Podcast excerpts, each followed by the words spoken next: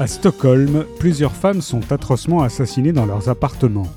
Le mode opératoire semble toujours le même et surtout rappeler étrangement une série de meurtres commis par Edward Hind 15 ans auparavant.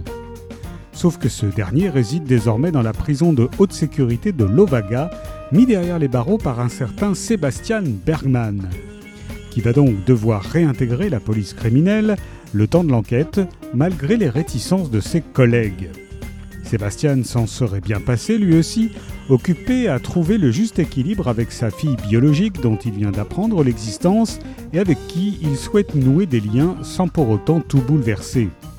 Et rien ne va s'arranger pour lui lorsqu'il découvre que les cadavres qui s'accumulent lui sont plus intimement liés encore que ce qu'il avait pu imaginer. Michael Hjort est romancier, réalisateur, scénariste renommé et l'un des plus célèbres producteurs de cinéma en Suède. Hans Rosenfeld est lui aussi producteur et scénariste. Il a dirigé la série Bronn de Bridge, récompensée par de nombreux prix et diffusée dans plus de 70 pays. Le disciple de Hjort et Rosenfeld est paru chez Babel.